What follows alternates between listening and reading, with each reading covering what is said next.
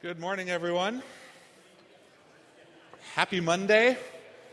We're continuing our look through the Gospel of John on these Mondays by looking at Jesus' I am statements. Statements in which our Lord Christ uses the Greek words ego eimi, the emphatic way of saying I am that a Jew would never say for fear that they would be misunderstood as speaking the divine name Yahweh who is the I am.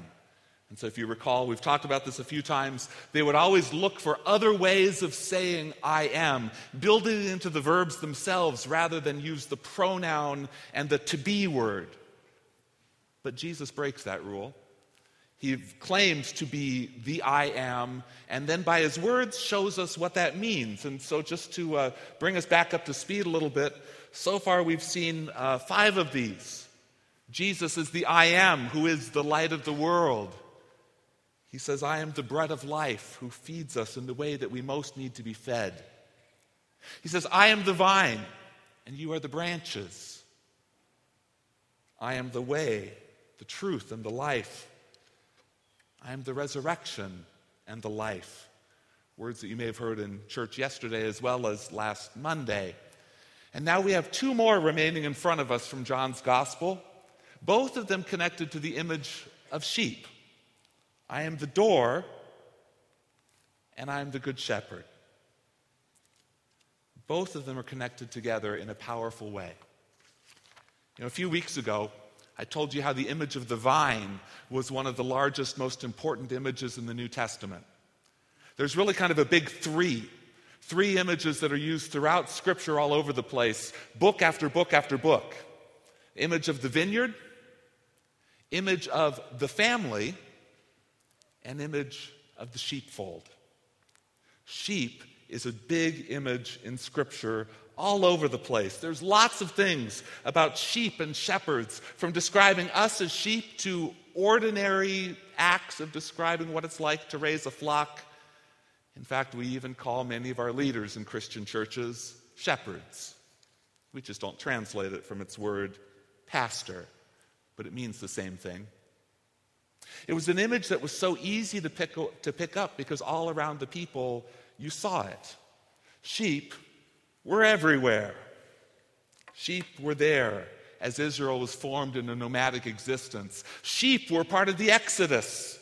So many, in fact, that they could come up with a whole temple worship system based around the slaughter of those animals. David was a shepherd. Plus, it's just pragmatic. It's easy to give illustrations of things that are right in front of you every day. And sheep, well, sheep are a good way to build wealth if you live in a kind of place where the land is open and you can move about at will. What does it take to raise sheep? You need a couple sheep. And pretty soon, if you choose well and if you take care of them, you have a few more and a few more. And they sustain you along the way with the milk that they produce, which nicely becomes cheese. Their wool is harvested, and the sheep can keep on living and reproducing. And if you get really hungry, well, there's a little barbecue walking around in front of you all the time. When the time comes, sheep increase your wealth. And so it was a pretty good way to sustain life in an area of open land. But the problem with sheep, I love the one on the left is that they're stupid. They're vulnerable animals. They don't seem very well prepared to take care of themselves. They'll follow after the other sheep wherever they're going. They'll follow food, one bite after another, till they end up in a very dangerous place. So your growing wealth could very easily be picked off by a predator as a sheep wanders off in the wrong way, stolen by a thief or just wander off till it's gone. So the work of a shepherd was largely to keep the sheep safe, to keep them fed, to keep track of them. Now, it's one thing to do that during the day when you can just let them out in the field, call them back when you need to, and it's rather easy to hold on to them then. But what about at night? At night, the need comes up for something different, and the preferred way that many shepherds would take care of their sheep at night was with using a sheepfold, a place to put the sheep, and it could be very simple, as this one here. Some branches or obstacles put up. It doesn't need much form, it needs a way in and out, but just one. You don't want to start leading your sheep in the front door and have them wander straight out the back. You want one door where you can keep watch. And if you're going to raise your sheep in a place for a while longer, you might make it a little more sturdy, building them out of rock where nothing can get through. Not the sheep, not the predator. And in the world of the Gospels, just about everybody knew how this worked. You led your sheep into the fold, and you put yourself at the gate, and you were set. The sheep were where they were supposed to be. Everyone knew how this worked, and everyone knew how people tried to cheat, how they tried to get around this, how they knew very easily you could rob someone. If you've got your Bibles, we'll be in John 10 uh, for the rest of chapel. John 10, verses 1 through 6, words of Jesus. Truly, truly I say to you, he who does not enter the sheepfold by the door, but climbs in another way, that man is a thief and a robber. But he who enters by the door is the shepherd of the sheep. To him the gatekeeper opens. The sheep hear his voice, and he calls his own sheep by name and leads them out. When he's brought them all out, all his, when he has brought out all his own, he goes before him, before them and the sheep follow him, for they know his voice. A stranger they will not follow, but they will flee from him, for they do not know the voice of strangers. This figure of speech Jesus used with them, but they did not understand what he was saying to them. So if you see someone entering the building, your dorm, an office building, and you see them climbing in the window, do you get a little suspicious? Not that I've ever been caught doing it, but if you see someone climbing on the outside of the administration building trying to get up a little higher, do you think they're doing something appropriate? Wow. We think it's okay? Be careful? No, don't do it. People used to live in that building. It was a different, different time when other people did such things. When you see someone getting into a building, into a place, into a business in the wrong way, doesn't it at least make you a little bit suspicious that something's going wrong?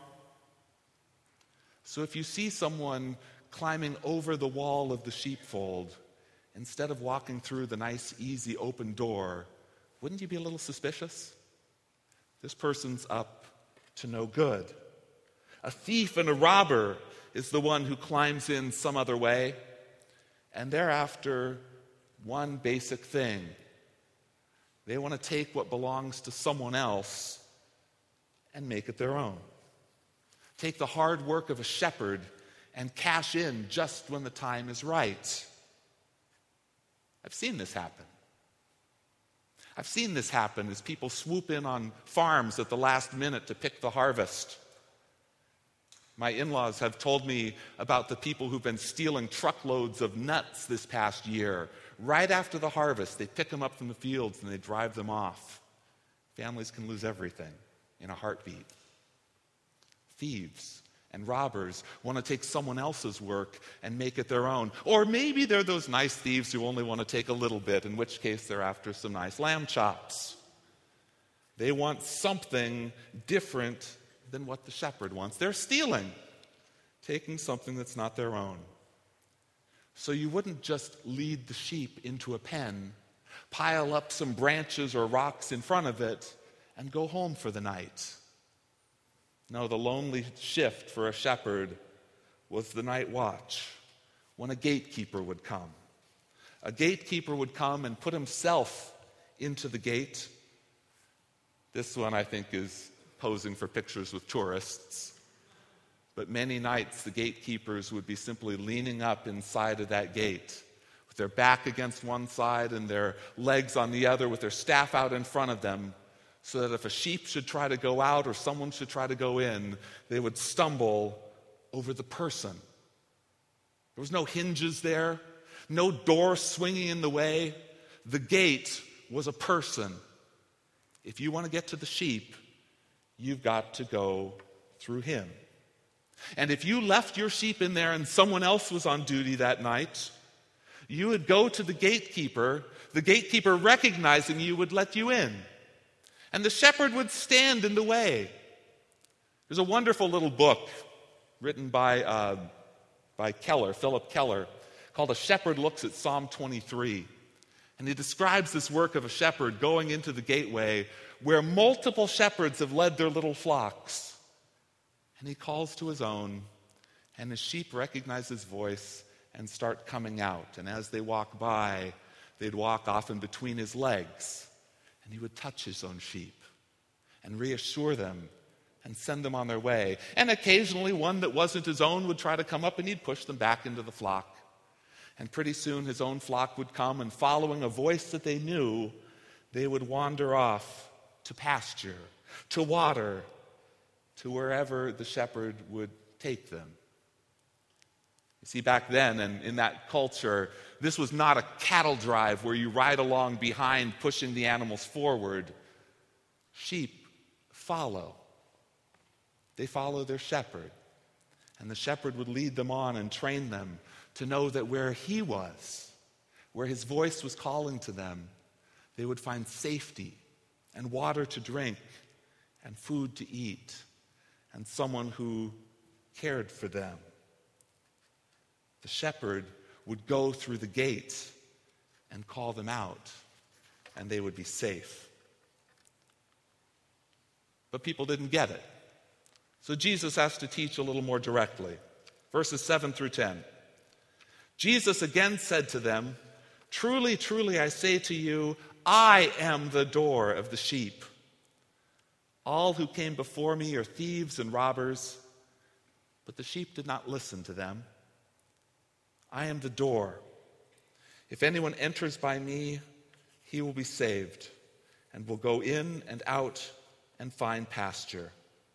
The thief comes only to steal and kill and destroy. I came that they may have life and have it abundantly. Jesus is the door to the sheepfold. He's the one who stands between the sheep and danger. And he's the one who leads the sheep out to where they're supposed to go so that they get the food and the care and the nourishment that he needs. And he can do it because he is I am, God himself. He's the one who gives other things, while people who come any other way are thieves and robbers. Jesus is teaching us that anybody who comes to God's people without coming through him means you harm. Anyone who presumes to tell you things of God without coming through Jesus is lying to you.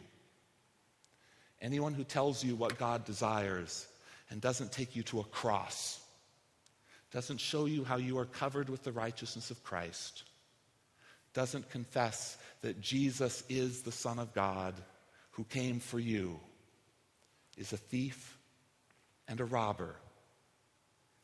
And Christ's sheep are called to listen to the voice of their shepherd, of Jesus and those he sends in his name. Because your shepherd would feed you. A shepherd's going to lead the sheep to pasture, but if you're going to get to those things that you need, you need to go with the shepherd and through him. Because the thieves who would come over the wall, they want to eat the sheep, they want to consume. But Christ, the gate to the sheep, Christ, the Good Shepherd, wants to feed you, to give himself for you. Christ comes and offers himself as food. And he does it by laying down his life for the sheep. You know, there are times when we are stuck. We're out at night, metaphorically speaking. We might be out with other people, but it always seems like such a dangerous place. Even in the company of other people, there's temptations and difficulties and challenges. There's stress. There's the end of semester and all the fun stuff it brings with it. So many things that tempt us to look away and not think about what our shepherd is doing for us. But our shepherd has put us into his fold and he places himself in the door. He is the door. And Jesus stands between you and those who would harm you. If you want to get to them, you got to come through me first, he says. And he's there. And Jesus would teach us as sheep that anyone who would come to you without going through the door is a thief and a robber. So don't listen. Listen to your shepherd.